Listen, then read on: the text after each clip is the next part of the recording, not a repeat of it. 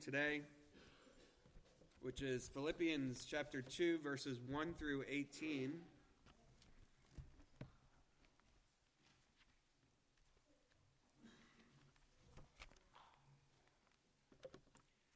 We'll read Philippians 2, verses 1 through 18, but the uh, text is really just one verse,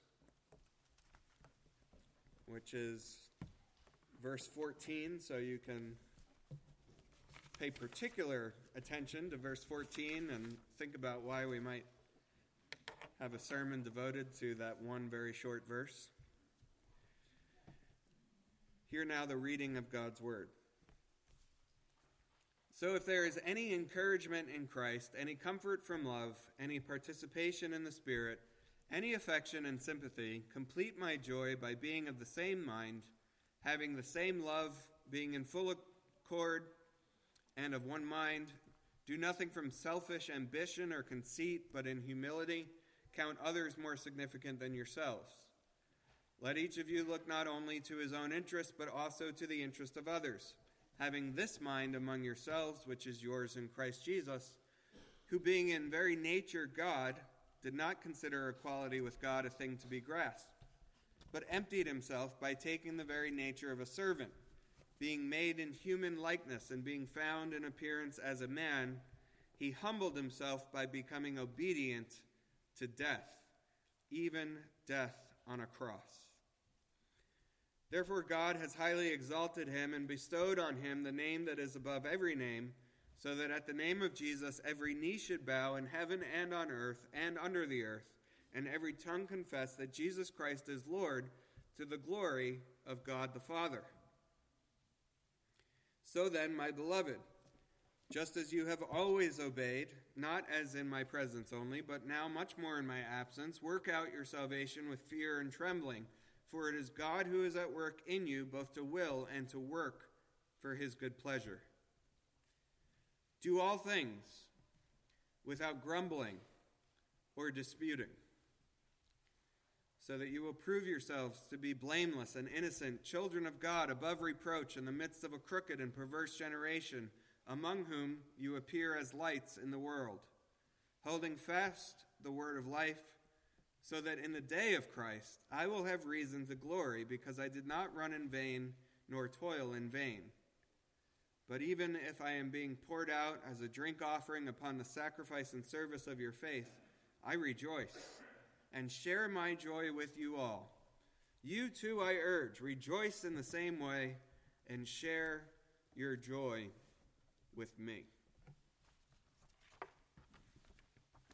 Take one more minute to pray.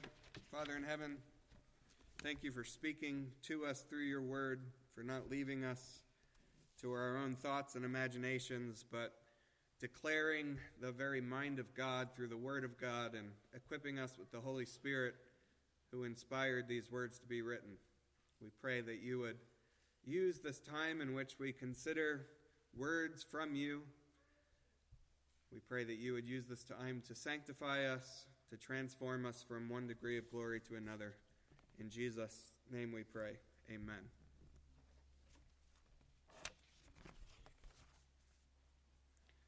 Preparing to preach each week is often an unpredictable adventure. I had a sermon very far along in preparation when I submitted the bulletin information this past week.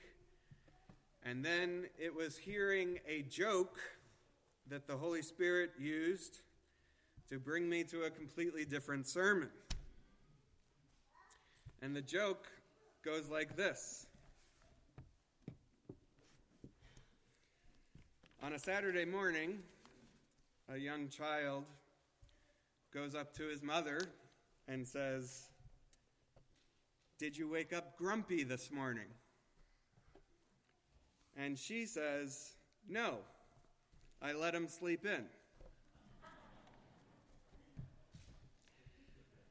And the reason that diverted me from the sermon I had in mind, which would have been on um, Philippians 2:14 through the beginning of verse 16, was that I realized that joke works. The reason we all laugh at that joke, the reason we get it, is because complaining is universal among us. That's the reason a child asks his mom if she's grumpy in the morning. That's the reason the mom thinks that the husband is the one who's grumpy and needs to sleep in. That's why it resonates with us. This is a universal reality for us an expression of the fall that we are all under, something we can all relate to. Or, as somebody said to me earlier today, when we hear, do all things without grumbling or disputing, we instinctively say, that's a tall order. And I realize that all of us probably need a sermon on just those very few words from God in Philippians 2, verse 14. Do all things without grumbling or disputing, or another way you could say that, do all things without complaining or arguing. And uh, so we'll, we'll look at verse 214, and it's a kind of odd keyword outline for today, but I think it will help us navigate this very simple, explicit direction from St. Paul, the Holy Spirit, and God our Father. We'll look at verse 214 to find conviction, which won't be too hard. conviction, danger, and then worship. We'll be considering just the 14th verse, but we'll draw on things that are said in verse 15 and in verse 17 conviction, danger, and then worship.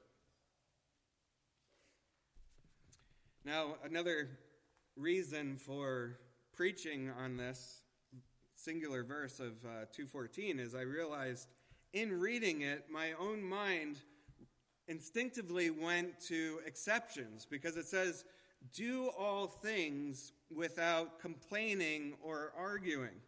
And my own mind started saying, like, you know, do all things, but what about this situation? You know, what about when you just wake up in the morning? What about when you've had a really taxing day? What about when you just don't feel so good? What about when you thought you were done with everything you had to do in a day? One more email came in that you had to respond to when you thought you were done with your day at the office, you had to stay an extra half hour, there was traffic. What about all these situations when one more thing happens? Is it really wrong in those instances to do a little grumbling, complaining, even arguing? Really, Lord, why now? Why this sort of thing? Did I have to miss that bus? Do I have to be out of gas? Do I have to be running late? Do I have to not have enough money again? Whatever. Really? And that in itself became so convicting because I realized what I was doing in response to the Word of God was complaining and arguing. Because the Word of God says so clearly do all things without complaining or arguing. And I have a fleshed out understanding of how God speaks to us and speaks to us through His Word, which was inspired and works through that Word by the Holy Spirit that indwells us. And there I am, riffing out complaint and argument after complaint and argument, not towards any person but towards the Holy Spirit and God Himself, who so clearly says, Do all things without grumbling and complaining. And something called the conviction of sin began within me, as I trust it is beginning to develop within you as well. And other thoughts occurred to me. Maybe you've heard this before that I, I don't know this because I'm I'm not an Eskimo, and I'm sorry if Eskimo isn't politically correct anymore. I grew up hearing that they were Eskimos, and I'm not sure what else to call them, but I've heard that Eskimos have lots and lots of different words for snow because they see so many different types of snow. So they have lots and lots of different words in their vocabulary to describe all the different things that would just appear to us as snow. And that became so convicting to me because I thought about all the different words we have in our vocabulary for complain and for arguing. Maybe we don't have so many words for snow, but when it comes to complaining, murmur, grumble, fuss, gripe, groan, moan, bemoan, snivel, carp, whine, rant, killjoy, not a realist, not a pessimist, but a realist. Negative, it's not fair, pity party, jaded, and cynical. And when it comes to argue, we have dispute, contend, quarrel, squabble, altercation, bicker, feud, sass, wrangle, bump heads, cross swords, have at each other, get in someone's face, lock horns, talk back, stick it to. And children. It's grievous for me to admit this that all of you are involved in a conspiracy set forth by your parents on almost every day of your life as you are told over and over stop complaining, stop fussing. And here's the conspiracy when you grow up and go out and be with the adults, you realize it is a world full of complaining and fussing. Indeed, when it comes to complaining and arguing, we are probably stricter with our children than we are with ourselves. There's not just all the ways in which we complain and argue and all the different words in our vocabulary for doing those sorts of things. There's all the ways we excuse those sorts of things. I just need to vent. I just need to get something off my chest. I just need to let off some steam. No one appreciates me. Nothing ever changes. Is this the best we can do? Is this as good as it gets? Can't we do better than this? Preludes to complaining or perhaps arguing. And you come back to a verse so very, very simple, so unnuanced. Do all things without grumbling or disputing and do all things without in the Greek means do all things without.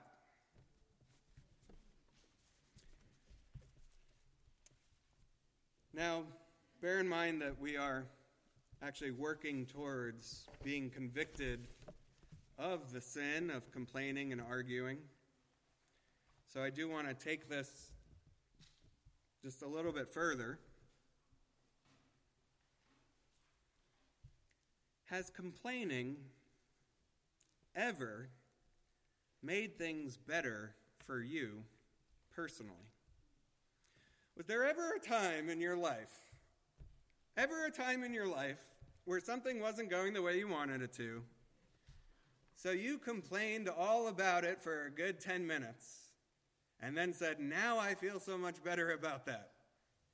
Now I'm in such a much better place. Now that I have had my 10 minute long pity party, I just feel all about going to work and addressing that situation. And here's what's amazing not only does complaining make us feel worse about it, but we bring that complaining to other people. We say, in effect, pity parties, complaining, has never worked for me personally, but I'm going to bring it to other people. I'm going to go complain to others, even though I know it makes me, myself, feel worse. It's not something that helps me. I have no reason to help it. I have no reason to think it will help somebody else, but that's precisely what I'm going to do with it. Then, to bring the conviction further, we think back to the stories we hear even as children in Bible school. And what stands out to us, of course, is the children of Israel. And the fact that time after time they were complaining and complaining, and as children who are told so frequently not to fuss and complain by their parents, we think, why are those Israelites always complaining? You know, they're complaining about not having the food that they want, they're complaining about being in the wilderness, they're complaining about not having water, they're complaining about not being in Egypt. And why are they complaining so much? And then as adults, you look and you think about being out there with your children, perpetually camping day in and day out, without a conclusion to nonstop living in tents in the wilderness, not knowing where food is going to come from, at points not even knowing where water is going to come from. And you realize I'd probably have been complaining right along with each one of those Israelites back then. And you read in your New Testament the commentary in Hebrews chapter 3 about that complaining, in which God's word says, Take care, brothers, that there not be in any one of you an evil, unbelieving heart that falls away from the living God. For who provoked him when they had heard? Indeed, did not all those who came out of Egypt, led by Moses, and with whom was he angry for forty years? Was it not with those who sinned, whose bodies fell in the wilderness? And to whom did he swear that they would not enter his rest, but those who were disobedient? So we see that they were not able to enter because of unbelief. And among other things, what you see there is that not only would we have struggled to keep from arguing and complaining in the wilderness with the Israelites, but that that verbal complaining and that verbal arguing is indicative of an unbelieving, sinful, evil, disobedient heart, which in the case of those Israelites did indeed result in the judgment of God. And instead of spending two weeks on foot through the wilderness to the promised land from Egypt, it was 40 years until they all died in the desert because of sin, evil, unbelief, disobedience, as demonstrated through complaining and arguing. You see, the conviction builds up. I want to go to one more passage of Scripture.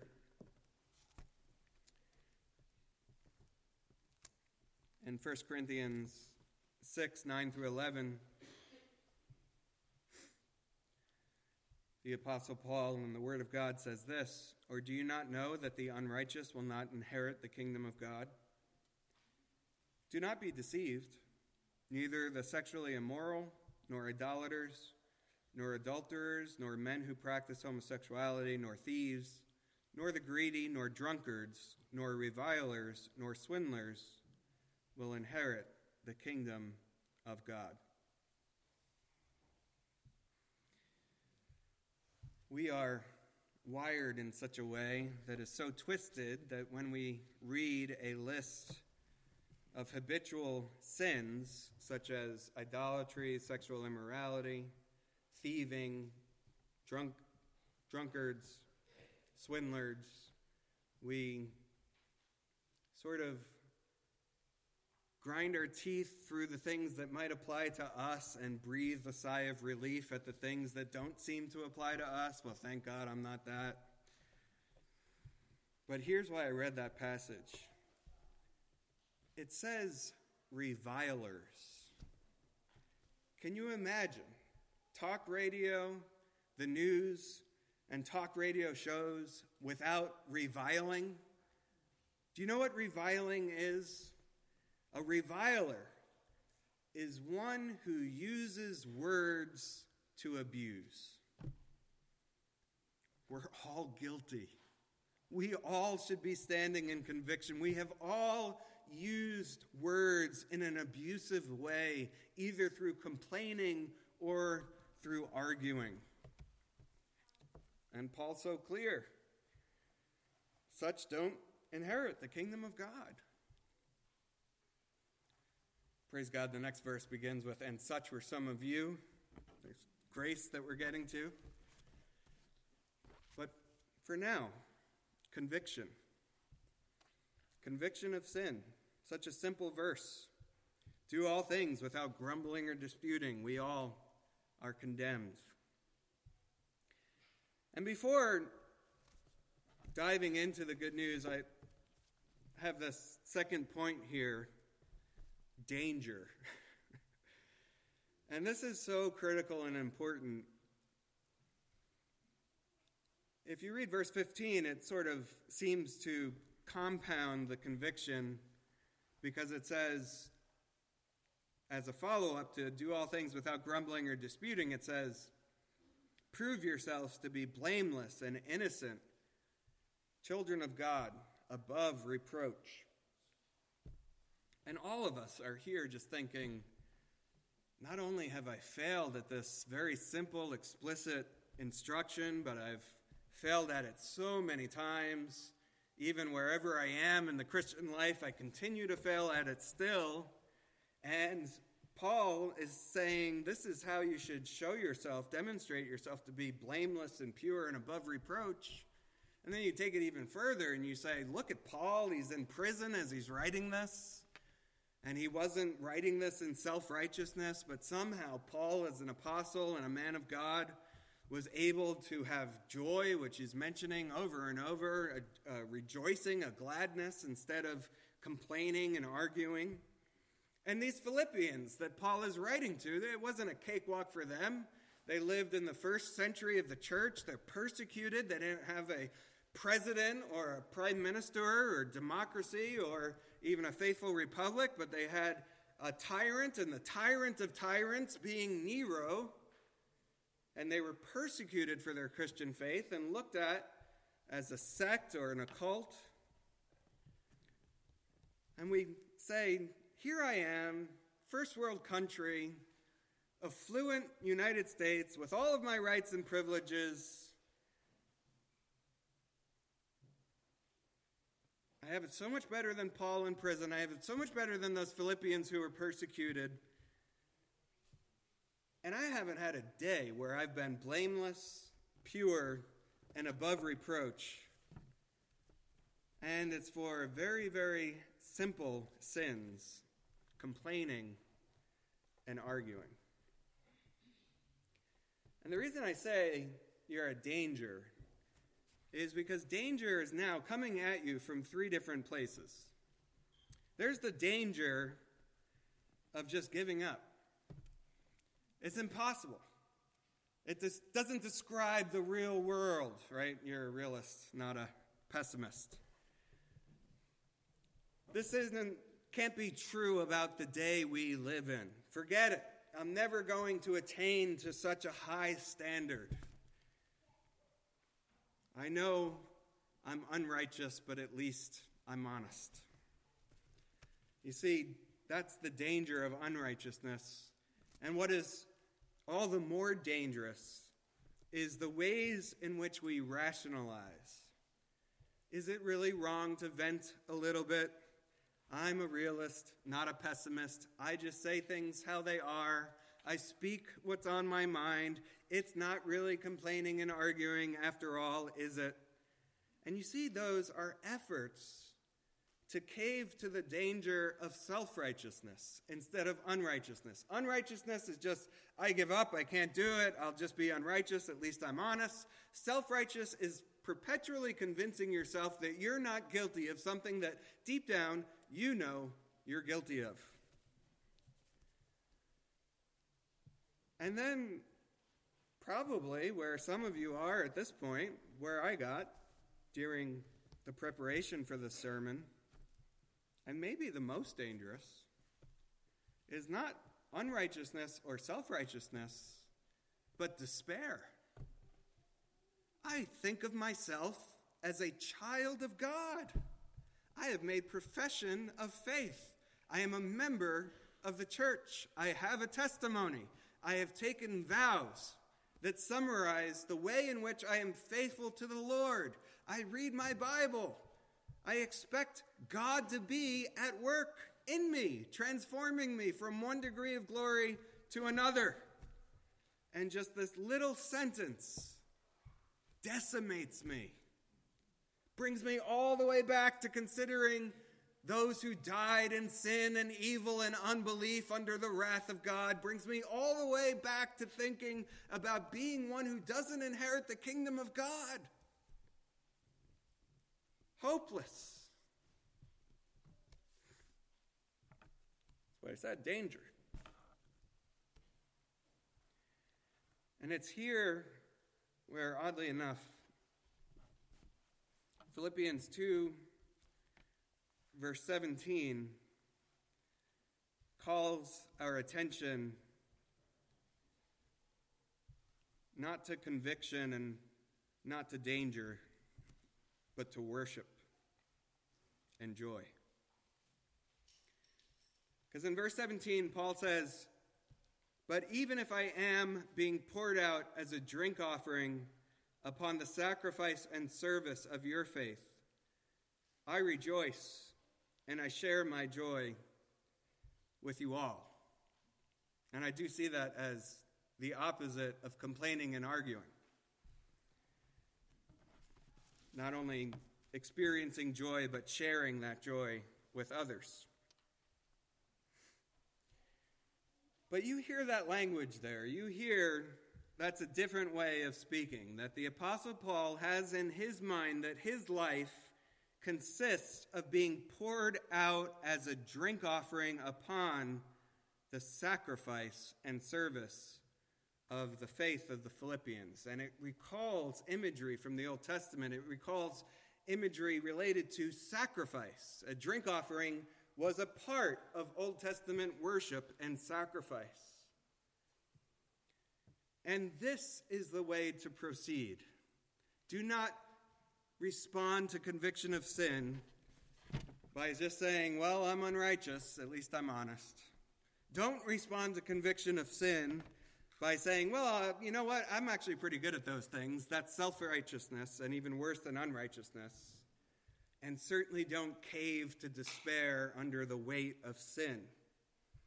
Turn to worship, and with worship comes joy. Paul says, I'm in prison. I don't even know how much longer I'm going to be alive. I will soon be a martyr for the cause of Jesus Christ. But I see my life as meant to be poured out as an offering of service to God, as a sacrifice. And when I put things in those terms, when I think of things in that light, when I consider that that is what I'm called to do with my very life, when I look forward to Jesus Christ, when I come to Golgotha and its cross, and hear my Savior say, Take up your cross and follow me as a sacrifice I worship. And on the heels of that worship is joy. The complaining, the arguing, it falls away. And instead, I see my life as a drink offering presented to God. And Paul, as we've already noted, points to himself and says, Be an imitator of me. Use me as an example. Insofar as I imitate Jesus Christ, imitate me. But we don't need to stay with just Paul. Certainly, that is the way to view your life. The worship of viewing your own life as a living sacrifice being poured out for the sake of Jesus Christ, bearing your own cross in the shadow of the cross of Christ. But think back to the scripture reading and what we spent weeks covering that Jesus Christ, verse 7, emptied himself and took on the very nature of a servant, being made in human likeness. Being found in appearance as a man, he humbled himself by becoming obedient to death, even death on a cross. Take all your complaining, all your arguing, all your murmuring. Take it all to the cross and see there Jesus, the only perfect man to have ever lived, God who in himself has no need whatsoever to die. Perfection that doesn't deserve death, divinity to which death doesn't properly belong, suffering and dying without any complaint, without any arguing. Even in those haunting words of dereliction, My God, my God, why have you forsaken me? He professes his faith by calling God his God and doing that twice. And as the only man who's ever lived and didn't deserve to die died, even though he was God, he didn't conclude his life by saying, My God, my God, why have you forsaken me? But, Father, into your hands I commit my spirit. The language of a submission, submissive child who is not fussing or quarreling or complaining. Take all of your complaining and arguing to the cross and see the obedience of Jesus Christ to the point of death, even the death of that cross, and see his absolute perfection unto death for your sake, for every complaint, for every sinful way in which you've argued. Shall we sin that grace might abound? Certainly not. God forbid. But know this and never forget it. For those in Christ, where sin abounds, grace abounds all the more. Come to Christ, in whom grace abounds to even the worst of sinners. Go to the cross, perhaps for the first time, perhaps for the 5,000th time. Worship Christ. See the righteousness of God for your sake. Call him Savior. Call him Lord. See him as your brother because he is not ashamed to look on me and you who have complained and argued incessantly throughout our very short lives. He is not ashamed to look on me and you as his brothers and sisters in the Lord Jesus Christ. And look at the very center of verse 15 of chapter 2, where God's people are called children of God. Think about that. You are a child of your mother and father, whoever they are. And how much did you do to establish that position? To make yourself a child of whoever your mother is and whoever your father is? What did you contribute to that? How did you perform your way into becoming the son or daughter of your father and mother? And you know the answer.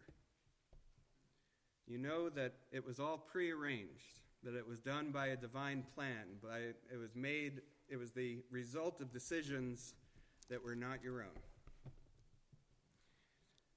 Consider the great grace and kindness of the Lord Jesus Christ of God the Father and the Holy Spirit, who would inspire the Apostle Paul to write something as decimating as do all things without grumbling and disputing, but before that, bring you to the cross of Christ, where there is obedience to the point of death, even the death of the cross, for your sake, and then would immediately follow up that convicting command by reminding you that you are children of God. Go forth as children of God, doing all things without grumbling or disputing. Let's pray.